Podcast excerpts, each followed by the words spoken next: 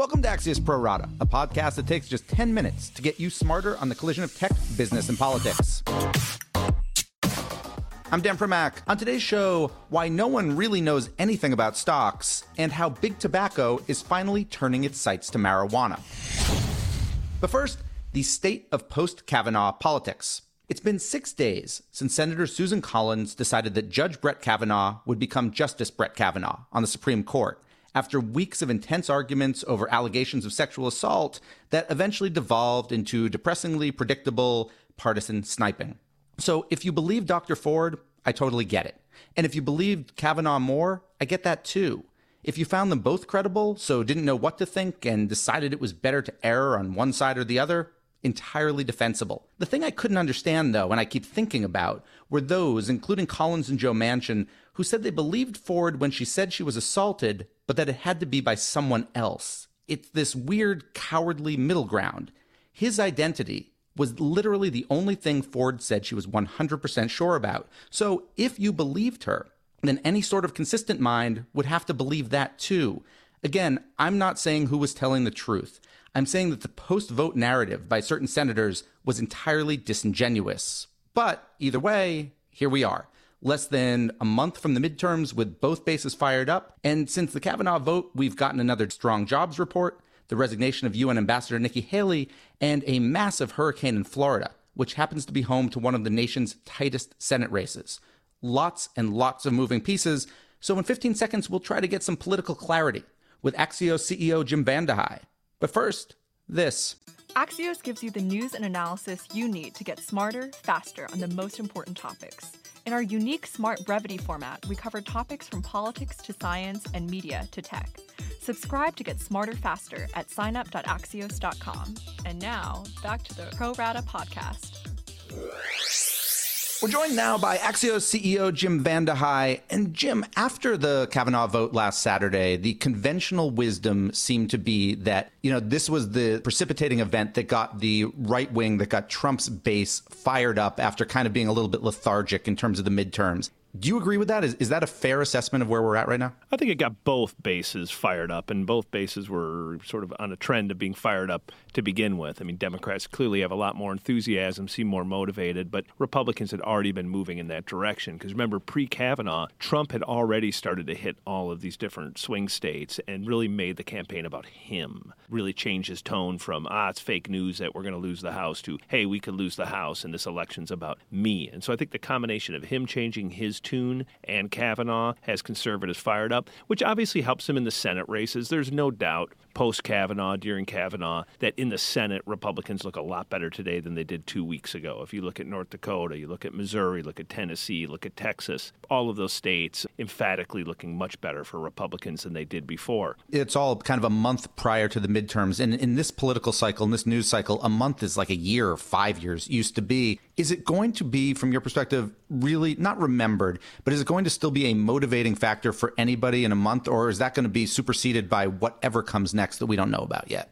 Most likely. I mean, everyone, I think the whole world has a short attention span these days, so I assume Kavanaugh specifically fades as a topic. But it really has, I think, once again exacerbated this us versus them. And I think Trump is hitting this hard. The other day, Trump said there could be as many as four more openings while I'm president. And so I think he's trying to take it and make it bigger than just Kavanaugh. And he's trying to make it a, a look what they tried to do to our guy. Look what uh, liberals try to do to conservatism. Look at how they continue to sneer at you and really sort of play to that base instinct on both sides. So I think it'll continue to, to, to be there. It'll be, uh, you know, one of the many things in the atmosphere, but something crazy will happen between now and election day that'll be a much bigger deal. You know, obviously every race, uh, either at the Senate level or, or, at the more local House level, is, is individual, and it's about the individual candidates and the demographics of the district. Is there any race on either side that you're watching particularly as some sort of barometer of something bigger? Two races that I'm pretty fascinated in are actually the gubernatorial races in Georgia and in Florida, because I think in both of those states, in Georgia and Florida, you had Republicans who were sort of Trump Republicans who were pretty obscure and were trailing in the polls and got Trump's blessing and instantly became the front runner and won pretty easily over candidates that the establishment would have preferred. And on the other side, you have African American liberals who were able to win in those states. I think that could be a preview of what you're going to see in 2020. It really captures, I think, where the passion is in both parties and what the model might be in both parties. So seeing what those outcomes can a liberal minority candidate win in Georgia? I mean, Georgia's a pretty conservative state, one that because of an increasing Hispanic population is little by little becoming more of a swing state. It's probably the next Virginia, a state that used to be conservative that becomes a toss-up state that then becomes probably a leans Democrat state. I think that'll happen over the next 6 to 10 years in Georgia. So those are two states to watch in terms of what could happen in 2020. Jim, what do you make of Nikki Haley's resignation? And I guess I ask in the context of that there is a call it the Twitterati that continue to expect this means either at some point she's going to run for Senate in South Carolina if Lindsey Graham ends up in the cabinet. There's folks on the left who claim she's going to try to primary Trump. Where do you see her doing next?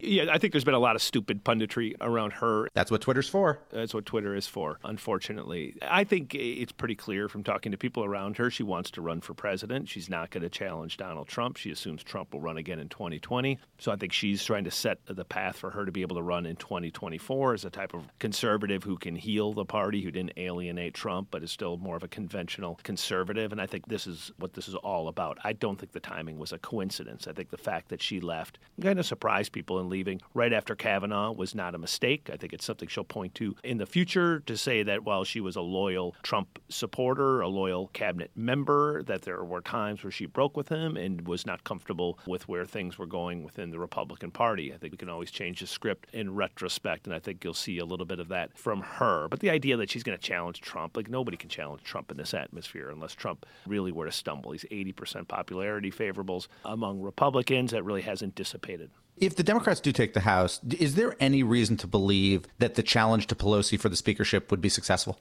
I don't think that's the case. You have to think about if they win. If Democrats win, they win because they had a record number of women run, a record number of women vote, a record number of women elected into the House. And then that group of people is going to somehow deny Nancy Pelosi, a woman, from being Speaker of the House to probably elect a white man to be the leader of the House and the leader of the Democratic Party. I find that really, really hard to believe. And by the way, the other thing, once you get into impeachment, once you get into investigations, the machinery of government gets complicated. You have to be able to understand sort of the limits and strengths of subpoena power. You have to understand the overlapping jurisdictions of congressional committees. Pelosi's done that. She's been in the trenches. She actually knows how to manage that. Probably her greatest political strength. She's kind of ruthless. And like it's nonsense when Democrats say, oh, we don't know if we'll impeach the president. If they win the majority, they're going to impeach Trump. It's nonsense. There's going to be so much pressure from the liberal base. There's going to be so much that Comey will have that any Democrat who wants to cling to something will cling to it. And so you're going to need somebody who's a strong, tough as nails leader. And my guess is they'll go with Pelosi. Finally, Jim, it seems President Trump had one huge summit earlier this year with Kim Jong un, and he's obviously having his second most important summit ever today with Kanye West. So just quickly, more consequential uh, summit with Kim Jong Un or with Kanye?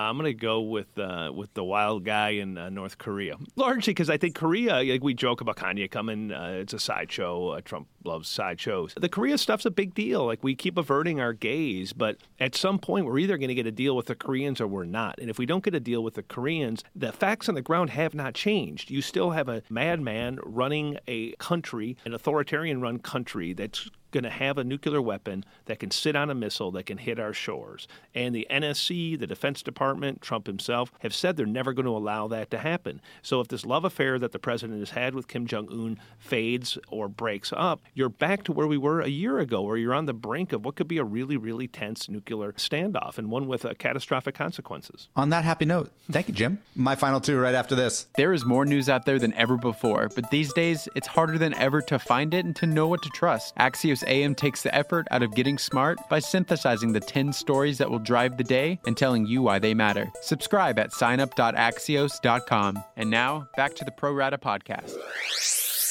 Now it's time for my final two. And first up is yesterday's wild ride in the stock market, with the Dow dropping more than 800 points and the NASDAQ beginning to near correction territory. It was the worst loss since back in February, and blame is all over the place. Some say worries about tariffs caused it, others say it was worries over weaker earnings guidance or about tech being generally overvalued. President Trump kind of said it was the Fed's fault because it was, quote, crazy for raising interest rates a little bit. But here's the reality we don't really have a clue why stock markets go up or down on a given day, outside of some major external event like a terrorist attack or new legislation. And we didn't have anything like that yesterday. So if you hear someone start to explain why Wednesday was so rough, stop listening to them.